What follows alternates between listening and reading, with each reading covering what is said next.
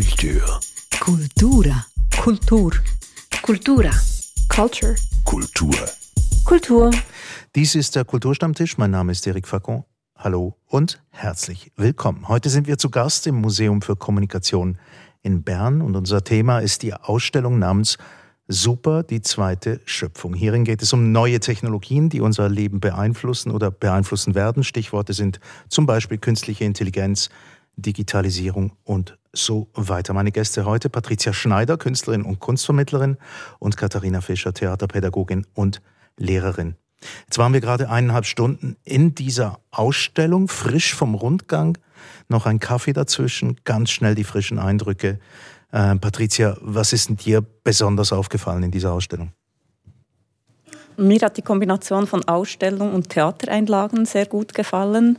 Wir wurden immer mal wieder von zwei ähm, Gärtnern in äh, ihre Überlegungen ähm, sozusagen hineingezogen. Mhm. Und das fand ich äh, ein, ein total spannendes Konzept. Also das waren die, die uns geimpft haben. Unter anderem. Unter anderem, genau. Also mich haben sie auf jeden Fall nochmal geimpft. Uns haben sie auch noch ein bisschen ja. aufgepusht. Ich, bin jetzt 5G und aufgepusht mit ähm, Kokain und intelligenzsteigenden Medikamenten. Also um diese Themen geht es in dieser Ausstellung. Das haben wir jetzt schon mal erfahren auf diesem Weg. Was ist denn dir besonders aufgefallen, Katharina? Ja, da bin ich jetzt am gleichen Ort. Das ist natürlich schon diese, diese Impfung, dass man plötzlich vor die Frage gestellt wird, äh, möchte ich jetzt eine zusätzliche Impfung, die mich noch aufboostet zu einem wirklich ähm, extrem intelligenten und dann auch noch gut aussehenden und resistenten Menschen. Das hat mich sehr fasziniert. Ähm, das andere, was mir aufgefallen ist, äh, da kommen wir vielleicht noch drauf, ist, dass de, der Versuch, die Natur in die Ausstellung zu bringen, ähm, auf eine ganz äh, technische Art, äh, das hat mich irgendwie auch fasziniert. Ich habe mich gefragt, was macht der Baum bei diesen ersten Stationen? Warum ist da ein Baum in der Mitte? Und ähm, im Verlauf der Ausstellung ist mir dann, dann klar geworden, dass es ein Versuch ist, etwas herzustellen, was definitiv nicht herstellbar ist und genau das der Reiz daran ist. Mhm. Also wir laufen verschiedene Stationen an im Verlauf dieser Ausstellung. Wir fangen bei drei Kränkungen an, die der Mensch erfahren hat, unter anderem, dass er merkt, dass sein Universum nicht das Zentrum des ganzen Universums ist, nämlich die Welt ist das schlicht und einfach nicht. Ähm, dann geht es darum, dass der Mensch vom Affen abstammt, eine weitere Kränkung. Und dann ähm, geht es auch noch darum, dass das Unterbewusste eigentlich quasi unser, unser Tun bestimmt. Und an ganz vielen von diesen Orten erlebt man verschiedene Sachen. Jetzt möchte ich aber noch schnell meines erwähnen, weil das passt ein bisschen zu dem, was du gesagt hast, Katharina. Ähm, es gibt da einen Moment, wo man sich einen Wunschzettel zusammenstellen kann, also quasi sein, sein Kind wünschen darf. Und da kriegt man irgendwie eine Gesamtsumme von 60.000. Ich habe jetzt einen Zettel vor mir und da kann man auswählen nach Rezept, was jetzt da genau ähm, dieses Kind, das noch geboren werden wird, wie das auszusehen hat. Also zum Beispiel männlich oder weiblich kostet 5000 Franken je ähm, Lösung. Dann gibt's Haarfarbe zur Bestimmung, Augenfarbe. Und dann Erbkrankheiten, Screening und Vermeidung durch Eingriff in die Genbahn. Und dann gibt's noch Genverstärker und Talentbooster. Man kann jetzt zum Beispiel sich ein musikalisches Kind mit mathematischen Fähigkeiten zusammenstellen lassen. Das kostet dann irgendwie 20.000 Franken. Aber bei einer Kostenübergrenze von 60.000 kommt man schnell mal an die Grenze. Und dann ist die Frage, was wählt man aus? Hat jemand von euch diesen Zettel ausgefüllt? Katharina? Ja, ja. Tja, ich habe ihn ausgefüllt und äh, natürlich, wie ich so bin, das nicht genau gelesen. Das heißt, ich habe die Kostengrenze von 60.000 nicht mit einbezogen und bin jetzt bei 125.500 gelandet. Das ist eigentlich ein, äh, ein Mensch, der sowohl weiblich als auch männlich ist, damit diese Gender-Debatte schon mal von Beginn weg äh, wegfällt und ähm, all, überhaupt keine Krankheiten haben wird, äh, genverstärkt sein wird und ein Talent per se. Das heißt, es wird ein eher langweiliger Mensch wahrscheinlich. Aber dafür klappt alles. Mhm. Es klappt wirklich alles. 125.000.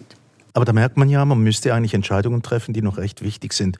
Was mich daran auch verblüfft hat, ähm, und vielleicht ist das irgendwie im Zentrum dieser ganzen Angelegenheit, ein Teil der Ausstellung ähm, hat eigentlich mit Science Fiction gar nichts zu tun. Ein Teil davon ist schon da den gibt es schon.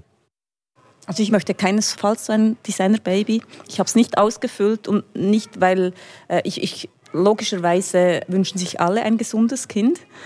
Aber ich habe mich dann gefragt, ja, was ist denn, wenn ich das sozusagen designe und dann ähm, ist das trotzdem ähm, ein Kind, das vielleicht nicht meinen Vorstellungen entspricht.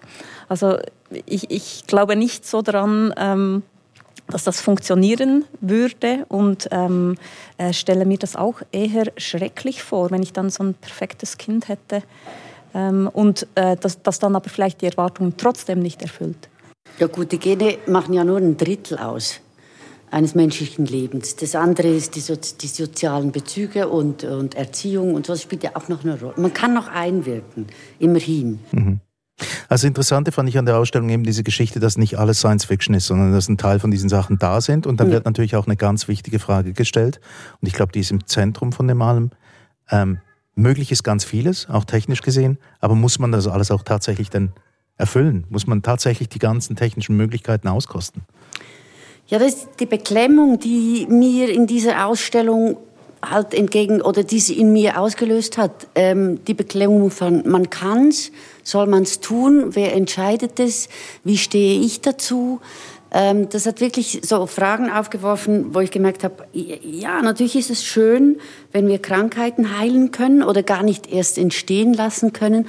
Auf, die andere, auf der anderen Seite, wenn wir alles leiden, alle Intuition, alle, alle, jedes Scheitern, ähm, jede Art von Entbehrung ähm, aus unserem Leben streichen, dann fällt einfach vieles, viele Lernprozesse fallen weg, viele charakterbildende ähm, Merkmale von uns fallen weg, die ich sehr die mir einfach sehr gefallen. Ich möchte nach dieser Ausstellung so in die Welt rausrufen, ja, bitte scheitert, bitte, äh, bitte leidet, bitte seid intuitiv und handelt nach dem Bauchgefühl, so, was natürlich auch nicht die beste Lösung ist, aber es ist so dieser Boost von besser optimieren, noch, noch besser machen, noch mehr äh, noch den Tod noch rausschieben, das Leiden wegbeamen, die, die Makel an uns, die uns ja auch sympathisch machen, wegmachen. Das hat, wird so steril. Es wird, es wird steril und perfekt. Und das Unperfekte gefällt mir einfach viel besser. Mhm. Also da spricht doch eine große Skepsis draus.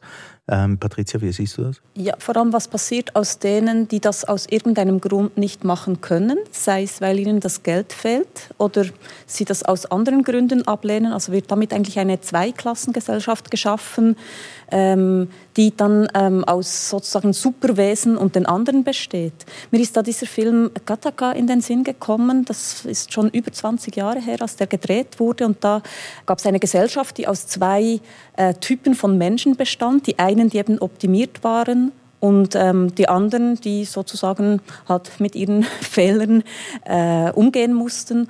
Und plötzlich scheinen solche Fiktionen ähm, Realität zu werden. Und man kann viel mehr machen ähm, als, als noch vor 20 Jahren. Und jetzt ist sicher die große Frage, ob das auch aus ethischer und sozialer Sicht ähm, gescheit und sinnvoll ist. Mhm. Also es ist immer wieder auch eine moralische Frage, ob man das machen will. Mir ist in diesem Zusammenhang auch noch etwas anderes aufgefallen. Ähm, es gibt zum Beispiel diese, diese mm, App für künstliche Freunde und Freundinnen. Das ist aus Japan. Gatebox, das mhm. äh, providet einem, das gibt einem dann einfach irgendwie eine künstliche Freundin oder einen Freund. Noch interessanter fand ich diese Geschichte mit der Partnerwahl. Unsere Partnerwahl ist bestimmt von einerseits menschlichen Komponenten. Wir kennen das alles. Wie suchen wir unsere Partnerin, unseren Partner aus? Äh, ich gebe da mal ein paar mm, Adjektive oder nein, ich gebe da mal ein paar Charakteristiken an, die wichtig sind in diesem Zusammenhang. Also Sympathie, Anziehung, sogar der Geruch. An den denkt man ja nicht immer, aber das jemand riechen das können. Das ist, das, das ist mhm. ungefähr das Erste. Mhm. Und jetzt kommen wir aber gleich zur DNA. Und offenbar hat man gemerkt, dass äh, Leute sich zu Partnern erwählen, die, äh, deren Immunsystem eigentlich konträr ist zu ihrem eigenen, um den Kindern bessere Überlebenschancen zu geben. Wenn man das mal bestimmt, ist meine Erfahrung der Menschheit, danach nützt man das auch aus in der Zukunft. Ja, und eigentlich hat die Natur das ja ähm, selber schon so eingerichtet. Also wenn wir gerade vom Geruchssinn sprechen, ich glaube, das ist nicht zu unterschätzen, ob man jemanden riechen kann im übertragenen und nicht übertragenen Sinn, hat sehr viel damit zu tun, ob die zusammenpassen. Und ist das denn besser, wenn jetzt ein, ein Algorithmus ausrechnet, diese Person äh, würde jetzt ähm, rein genetisch gesehen ähm, super zu mir passen, weil unsere Nachkommen dann ähm, sehr viel robuster oder intelligenter wären. Mhm. Ich bezweifle das ehrlich gesagt. Mhm. Es geht wieder in das rein, was Katharina gesagt hat, dass ähm, dass man sich das Unperfekte eigentlich wünscht und nicht das Perfekte. Aber trotzdem habt ihr auch ein paar Stellen gefunden, wo man denkt, ja, doch, es könnte doch noch positiv sein? Nein, ich nicht wirklich. Mm, und zwar, um beim Beispiel von Patricia zu bleiben, oder diese Partnerwahl. Mhm. Ähm, was machen wir denn, wenn jetzt doch das Kind krank ist? Falscher Partner. Äh, hat man, hat man sich äh, falsch entschieden? War der Algorithmus falsch? Was passiert dann mit uns als Gesellschaft? Mit, wie gehen wir dann um mit Krankheiten? Haben die versagt, die jetzt krank werden? Haben die Eltern versagt? Und das, das finde ich einfach ein extrem gefährlicher Gedanke. Ich glaube auch, dass die Natur das schon selber ein bisschen einrichtet.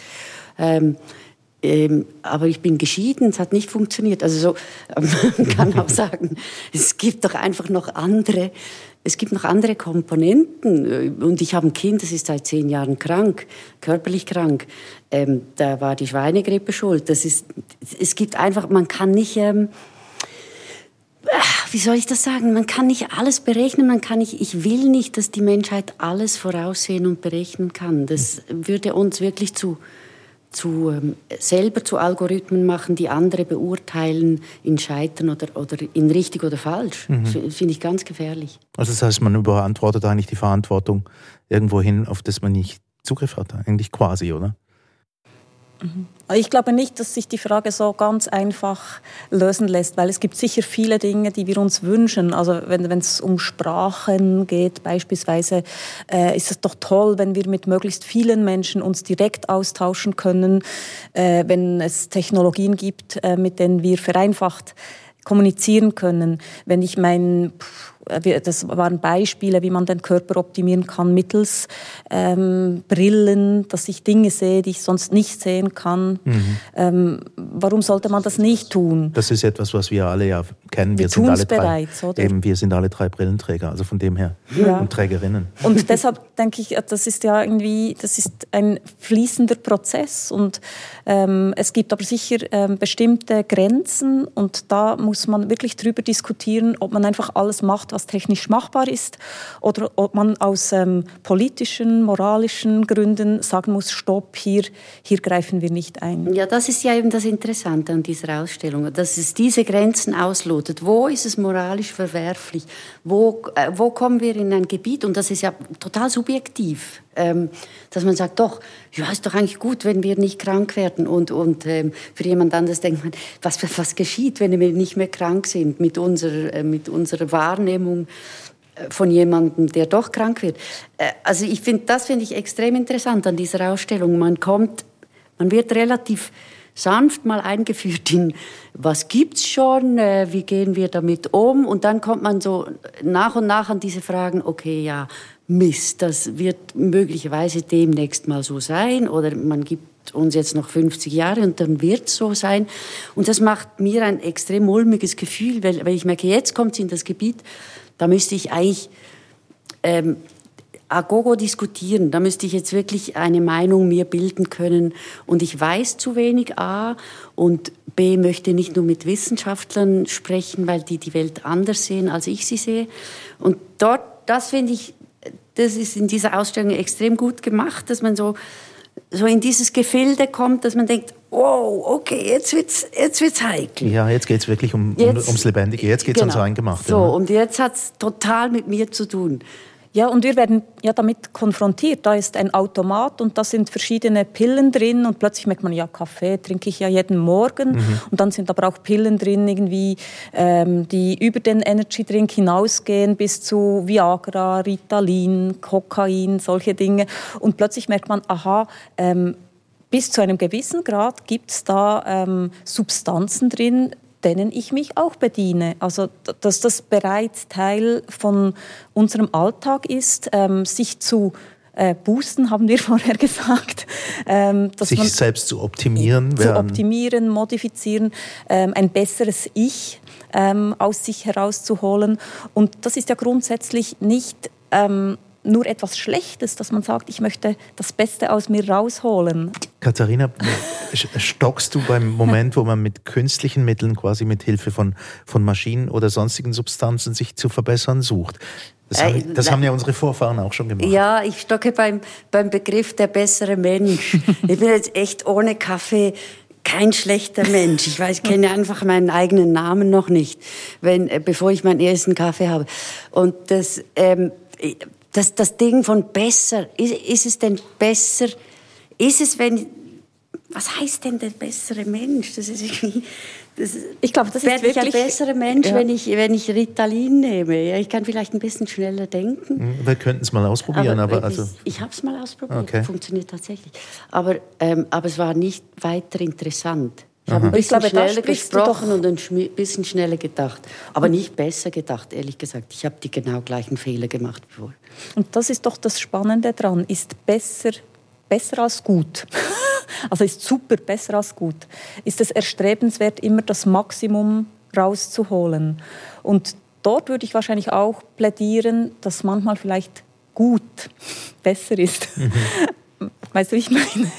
Also, noch nicht so ganz. Heißen, Wir nicht, machen ja immer eine Bewertung. Und mehr, ähm, schneller ist besser, mehr ist besser. Äh, das ist total so in diesem Wachstumsdenken drin. Ähm, alles muss optimiert sein, aber dass vielleicht tatsächlich ein Ideal gar nicht ähm, am Ende von dieser Skala wäre, sondern dass man sagen kann, ja, es ist eben besser, man ähm, geht da nicht an diese Grenze mhm. unter Umständen. Aber es ist ganz schwierig, das zu verallgemeinern, weil man wahrscheinlich jedes Feld einzeln betrachten müsste und dann wieder entscheiden, wo ist möglicherweise dieses Ideal. Ich verstehe allerdings, dass äh, ein gewisser Teil der Ausstellung natürlich auch Angst auslösen kann. Das ist natürlich schon klar. Aber es ist nicht die geballte Ladung von, von verschiedenen Sachen, die wir hier äh, zu Gesicht kriegen. Alle diese Möglichkeiten einzugreifen in das, was Menschsein eigentlich heißt und auch in unserer Beziehung zur Natur auch. Ähm, ist es nicht diese geballte Ladung von verschiedenen Dingen, die, die einem auch Angst macht? Ja, insbesondere wenn wir es nun mit Technologien zu tun haben, die unsere Vorstellung übersteigt. Wir können nicht mehr, ähm, es gibt unterdessen wirklich ähm, äh, Technologien, die sind so komplex, das, das, kann kein Mensch mehr verstehen, was da genau passiert. Hm. Und dort kommt doch schon der Punkt, wo wir uns fragen müssen, ähm, wie clever ist es, äh, auch Prozesse auszulösen, äh, bei denen man überhaupt nicht weiß, wo sie hinführen, wo man überhaupt nicht abschätzen kann, ist etwas äh, kann man das rückgängig machen, wenn es nicht funktioniert. Und das, das sind für mich so die, die ähm, äh, Aspekte, wo, wo, wo ich ein bisschen ein ungutes Gefühl bekomme. Mhm. Bei mir ist schon auch diese, was du jetzt gesagt hast, Patricia, dieses, ähm, kann man noch was umkehren irgendwann? Das, das ist natürlich eine, eine, Angstfrage, weil es ist einfach nicht abschätzbar. Aber bei mir beginnt die Angst schon, schon wesentlich früher, nämlich nicht da, wo es mich, wo ich es technisch nicht mehr verstehe, sondern ähm, in dieser in dieser Bewertung von was richtig und was falsch ist oder Bewertung, was, was besser ist oder was gut oder was super ist ähm, die so angestrebt wird. Ähm, ich denke da ganz alltäglich an, an das Schulsystem, ich komme jetzt halt darauf zurück, wo ähm, Kinder, die nicht ganz so konform sind, wie wir es uns denken und finden, sollten sie sein, werden sie, dann werden sie therapiert. Mhm. Also dann, dann muss man sofort ähm, einen Nachteilsausgleich machen oder eine, eine Therapie in Logopädie oder Psychomotorik oder äh, was weiß ich, dann, dann, dann ist gleich die ganze Palette davon, man muss dieses Kind optimieren. Und diese Haltung, ähm, die finde ich A, sehr verwerflich, weil es einfach Eigenheiten von Menschen sind, die, die wir dann als nicht optimal einschätzen oder sagen, das gehört, das gehört nicht zum Gutsein, das gehört nicht zum Optimalsein, also sollte es wegtherapiert werden. Und da finde ich, da, da bekomme ich schon ein ungutes Gefühl, wenn wenn es um die Optik, ja, wie soll ich jetzt, wie mache ich jetzt den Bogen zurück ja, ich zur Ausstellung? Ähm, wenn diese, wenn ich dann in dieses Zelt komme in der Ausstellung, wo man das Kind optimieren kann, das noch nicht geborene, also das gezeugte Kind, dass es da eine Wahl gibt, wie, wie das jetzt sein soll. Und ich denke, wer bewertet, wie was am besten sein sollte? Mhm. Ähm, ja, ja ich hoffe, versteht, was ich meine. Ja, also ich habe schon verstanden. Es, es kann natürlich schon die Frage sein, ja, wer bestimmt denn, was besser ist? Ist das am besten funktionieren in einer Gesellschaft und zu welchem Zweck?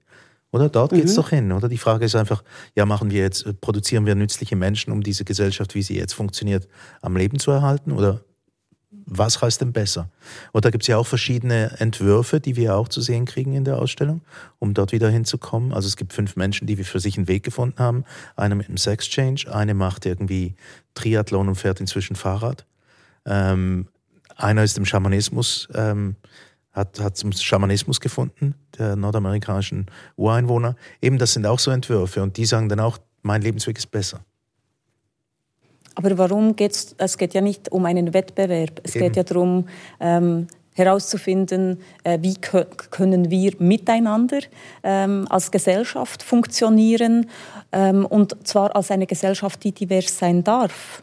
Und ich glaube, das, was Katharina vorher gesagt hat, das geht ja in eine andere Richtung, nämlich dass in eine Normierung des Menschen, dass es Bestrebungen gibt, zu definieren, was ist gut, was ist schlecht, dass das äh, quantitative äh, Systeme sind, weil halt so unsere Maschinen funktionieren. Die funktionieren mit gut und schlecht und ähm, dass irgendjemand definiert ja dann, ähm, was gut und schlecht ist und meistens äh, sind's, äh, sind die guten Menschen die, die konsumieren. Und eine Norm aber, entsprechen. Aber das ist ja das, was ich meine, oder? Dass diese, diese Menschen, die aus rein persönlichen Gründen, der eine zum Schamanismus und die andere zum, zum Fahrradfahren, die definieren für sich selbst, was besser ist, oder? Und das kann man jetzt immer noch von einer anderen Warte aus angucken und denken, naja, also so Fahrradfahren muss ja auch nicht gerade sein. Oder ähm, Schamanismus, äh, ja, ich weiß jetzt nicht, was ein Mitteleuropäer damit anfangen kann, richtig. Ähm, und gleichzeitig ist das andere ist ein, ein, ein größeres gesellschaftliches Bild, oder? Was dann besser heißt das finde ich eben schon noch das Verrückte. Also diese, diese Einzelporträts, die jetzt angesprochen wurden, die deklarieren, ja niemand von diesen Personen deklariert das als das absolut Richtige. Es, es gibt sogar jemand, der, es gibt sogar jemand, der das also Sex-Gender gewechselt hat ähm, und sagt, ich weiß nicht, ob das richtig war. Es ist jetzt so. Und das, ähm, das fand ich sehr ehrlich, fand ich sehr, ähm, das hat mir gefallen. Das ist nicht so ein, ein Postulat für ich habe jetzt das erkannt und das ist das absolut Richtige für die ganze Welt. Und gleichzeitig sind es doch Persönlichkeiten, die äh, etwas sehr Spezielles ja. gemacht haben oder erfahren haben. Und was ist denn mit allen Normalos? Und das ist ja vielleicht manchmal auch das Problematische, dass, ähm, dass sich diese Normalos an diesen Super-Egos eben, ähm, die sehr eine große Präsenz auch in den Social Media haben, orientieren und dann denken, ja, ähm, ich, ich muss mehr aus mir, mir machen, als ich bin. Und ich, da, dort würde ich ein bisschen dafür plädieren, wieder für das Normale mhm. und nicht für das Extreme. Ein Stichwort ist vorher gefallen, das ich noch, äh, noch schnell angucken möchte. Also ähm, oder besser gesagt, ich möchte es eigentlich in Klammern setzen, dieses Normierung, weil Normierung für mich hieß das eher so Fehlervermeidung. Ganz wichtig dort, wo es um Kinder geht und, und auch sonst, oder? Dass man ähm, diese Selbstoptimierung tatsächlich wie, wie, wie ähm, Fehler, die eigentlich menschlich sind, versucht zu vermeiden. Und gleichzeitig der Natur noch ein, ein Schnippchen zu schlagen. Ja, Fehlervermeidung wäre der Tod. Also wir leben von Fehlern auch, auch, auch, auch, nicht, nicht ausschließlich. Aber äh, ich finde, das macht uns menschlich. Es gibt ja auch einen, einen Film in der Ausstellung, den habe ich nicht ganz gesehen, aber wo eigentlich jemand plädiert dafür, dass wir Gott ähnlich werden, dass wir eigentlich alles so weit optimieren, dass wir Gott sind, schlussendlich. Und das möchte ich auf keinen Fall. Das, äh, das stelle ich mir. Ich liebe den Makel, so. Mhm. Ich, ich, will nicht Gott ähnlich sein. Ich habe äh, ein, ein, nettes Zitat aus dem Buch vom amerikanischen Schriftsteller Richard Powers ähm, gerade kürzlich gelesen, wo ein Astrobiologe sagt, ähm, unsere Smartphones haben uns zu Göttern gemacht. Mit denen können wir alles. Leider kann man die Dinger nicht richtig auf, den, auf die Gabel knallen wie früher, wenn einem das Gegenüber auf den Wecker geht. Das ist doch sehr hübsch, was die technologische Entwicklung angeht auch. Ähm, jetzt eben, es ist eine Ausstellung, die ist recht reichhaltig. Wir haben eineinhalb Stunden ungefähr dort drin verbracht. Man könnte natürlich noch wesentlich länger dort bleiben. Mhm.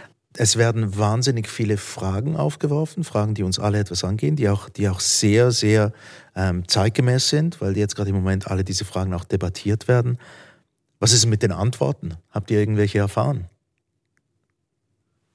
Man wird, glaube ich, schon ein bisschen alleingelassen, aber das ist vielleicht auch das Gute dran, weil sobald da Antworten kämen und nicht Fragen, würde man sehr schnell äh, vermutlich auch ähm, äh, selber äh, eine Gegenposition einnehmen und sich nicht auf diese, diese De Debatte einlassen wollen. Insofern, ich glaube, es ist gut, ähm, da mit Fragen zu arbeiten, aber es ist auch ein bisschen eine Überforderung, würde ich mhm. sagen.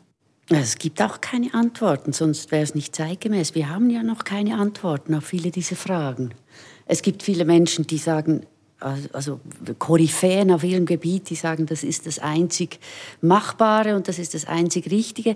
Aber im Grunde genommen lebt die Ausstellung auch davon, dass sie Fragen stellt, zu denen eben noch keine Antworten existieren. Das macht es spannend. Mhm. Sonst wäre es platt. Wenn da Antworten stünden, fände ich es auch ein bisschen platt. Ja, ganz so einfach ist es dann eben doch nicht. Ähm, sind aber auch nicht ganz neue Fragen, das muss man auch es sagen. Sind auch nicht neue Fragen. Also ich, ich möchte nur mal daran erinnern, dass der Frankenstein-Roman von Mary Shelley von 1818 stammt. Also schon vor 200 Jahren hat man sich Gedanken dazu gemacht. Aber vielleicht das ist einfach sehr konkret jetzt. Und dass man dort vielleicht in diesem Roman stärker moralische Bedenken anmeldet. Als jetzt hier, hier bei diesen Fragen, die wir jetzt gerade am Debattieren sind. Das sind ja nicht moralisch, sondern andere, andere Argumente. Doch, ich finde sie sehr moralisch. Findest du sie sehr ah, moralisch? Ja, sehr. Also ich, ich, wurde oft an meine Moral appelliert und, und habe auch da gemerkt, Mist, ich habe ich hab selber noch keine klare Haltung dazu. Das, mhm. Äh, ich finde die Ausstellung immer wieder sehr moralisch, mhm. weil es was in mir geweckt hat. Also die Ausstellung selber ist nicht moralisch. Nein, nein, ich meine mehr eine Frage an die Ethik. Ja, möglicherweise. Frage an die Ethik, ja, finde ich, ähm, wird gerade im mittleren Teil sehr, sehr, sehr gestellt. Mhm. Also bei mir halt, sobald es um, um dieses, diese Föten geht und den Eingriff in, in das Leben, das noch am Beginnen ist, wow, finde ich schon, kommt die Ethik ganz schön. Ja, da kommst du natürlich auch, ja, aber das darf man ja dann auch. Man darf dann auch mit Moral reagieren. Aber die Ausstellung per se, die stellt per se, Ja, absolut, genau. Oh, äh, einen Aspekt vielleicht noch, diese ganzen technischen Fortschritte, die in der Ausstellung zur Geltung kommen, oder was man noch kann, was man noch besser könnte, was es auch schon gibt. Oder die Optimierung, die zielt ja oft darauf hin, dass, dass man es nicht mehr selber tun muss. Und dieses nicht mehr selber tun, wird ja dann, dann kommt man irgendwann zur Langweile, oder nicht? Wenn man es nicht mehr selber macht. Keine ja. haptische Ausführung mehr. Alles läuft nur noch über das Gehirn und über die Tastatur. Ja, und die Tastatur, also, also das, das Smartphone äh, hinter der Tastatur nimmt einem ja auch das Gedächtnis ab. Nimmt das Gedächtnis ab und äh, man kann auch reinsprechen, muss gar nicht mehr schreiben. und es äh, wird schon, die Spracherkennung äh, nimmt schon alles auf. Dann finde ich, ähm, finde ich, kommt dann die Langeweile wieder irgendwann, oder? Ist man irgendwann wieder auf sich gestellt, hat nichts mehr zu tun und also Langeweile finde ich ein interessantes Thema für einen anderen Kulturstammtisch, aber bitte, Patricia. Ich möchte es aufnehmen. Wir haben nämlich ganz kurz im letzten Raum darüber gesprochen, als es darum ging, dass äh, die Maschinen oder die ähm, eigentlich auch schon beginnen, Kultur zu machen, zu produzieren. Also dass die die besseren Romane schreiben oder die besseren Filme produzieren. Und bislang bin ich immer so mit dem Selbstverständnis durch die Welt gegangen, aha, das ist noch so eine Ecke, die unangetastet ist. Aber die der Kreativität. Natürlich. Und ähm, da war eben eine, äh, ich glaube, es war eine Schriftstellerin, die gesagt hat, ja, Kre ähm, Kreativität, das sei für sie eigentlich ähm, äh, sehr stark mit Langeweile verbunden. Deshalb ähm, äh, mache ich jetzt gerade diesen Link. Aber ich denke, das ist wirklich spannend und äh, in den Künsten werden ja neue techlo technologische Entwicklungen oftmals gerade aufgenommen und ausprobiert und anders angewendet und das ist etwas, das mich sehr interessiert. Und ist es tatsächlich so, äh, dass jetzt äh, ein Programm die interessanteren Geschichten schreiben kann? Nein, das ist Blödsinn. Nein, echtes Blödsinn. Das, die, die, die, die Kreativität funktioniert nur sinnlich. Mit allen Sinnen, das ist Blödsinn. Mhm. Ja, mal gucken, ob es irgendwann mal diesen Algorithmus gibt, der tatsächlich äh, wild Gedanken herumschießt, wie wir das manchmal können.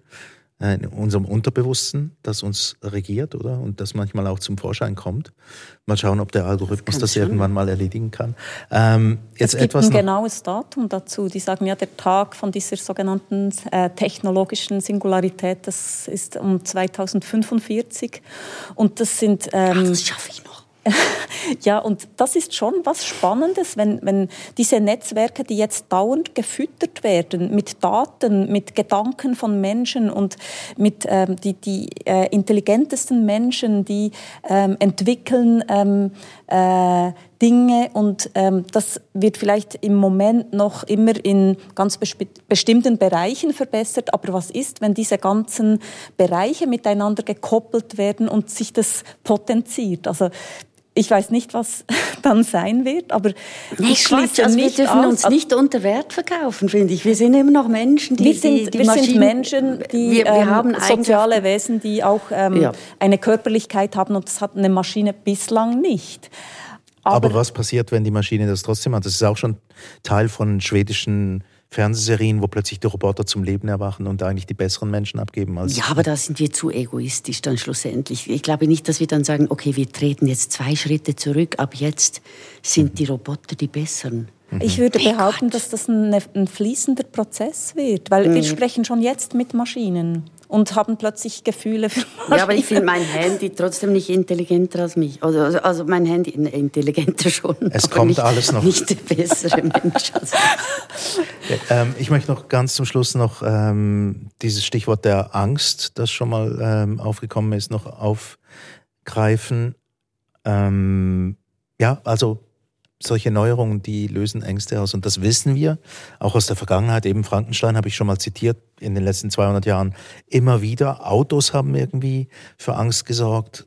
Ähm, wahrscheinlich Telefone auch. Wer weiß, was alles an technologischen Fortschritt mit ganz vielen Ängsten verbunden war. Habt ihr euch alleingelassen gefühlt mit solchen Ängsten hier in der Ausstellung? Ich hatte Patricia. okay. Ja, ich habe mir einfach, ähm, also es hat vielleicht weniger mit das, was die Ausstellung damit zu tun, was die Ausstellung leisten kann, als damit, ähm, was es bei mir gedanklich auslöst.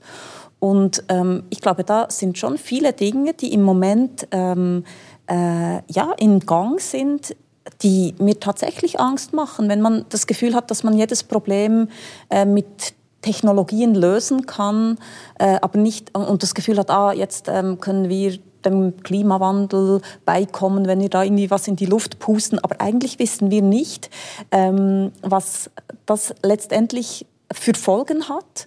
Und wenn ich so ein bisschen in die Geschichte schaue, habe ich das Gefühl, der Mensch ist irgendwo auch ein dummes Wesen, das nicht aus den Fehlern lernt. Und ich habe schon das Gefühl, dass es ganz dringend ist, dass man äh, bei all diesen Entwicklungen ähm, diese Debatte führt, und zwar nicht nur, was die technologische Machbarkeit angeht, sondern äh, was wir gerade im Begriff sind zu tun und ob das für die Menschheit wirklich gut ist. Hm. Also, ja, dieses Unbehagen, das, das ist bei mir jetzt ähm, schon geblieben. Super, die zweite Schöpfung heißt diese Ausstellung im Museum für Kommunikation. Ähm, werdet ihr Leute dazu auffordern? Willst du zum Beispiel deine Kinder hierhin mitnehmen? Würdest ja, du das, Katharina? Mache ich, auf jeden Fall. Ja, ja, ich werde es weiterempfehlen. Ich finde es eine spannende Ausstellung. Bei mir hat der Computer zwar am Schluss gesagt, dass ich die Ausstellung lustiger als geistreich fand, aber da ja, das war die äh, Gesichtserkennung. Ja, Schluss, ja. Da ist er aber noch nicht so gut im Bilde, wie ich das tatsächlich empfand, weil ich fand die Ausstellung sehr sehenswert und nicht einfach lustig. Ähm, er hat mich auch vom Alter her ganz falsch eingeschätzt. Also von dem her haben wir vielleicht noch ein bisschen Zeit, um uns darüber Gedanken zu machen.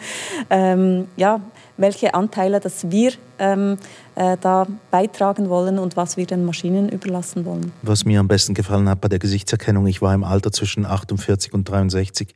Ich ziehe natürlich die erste Version vor. Unbedingt. Ja, ja muss man so machen. Gesünder.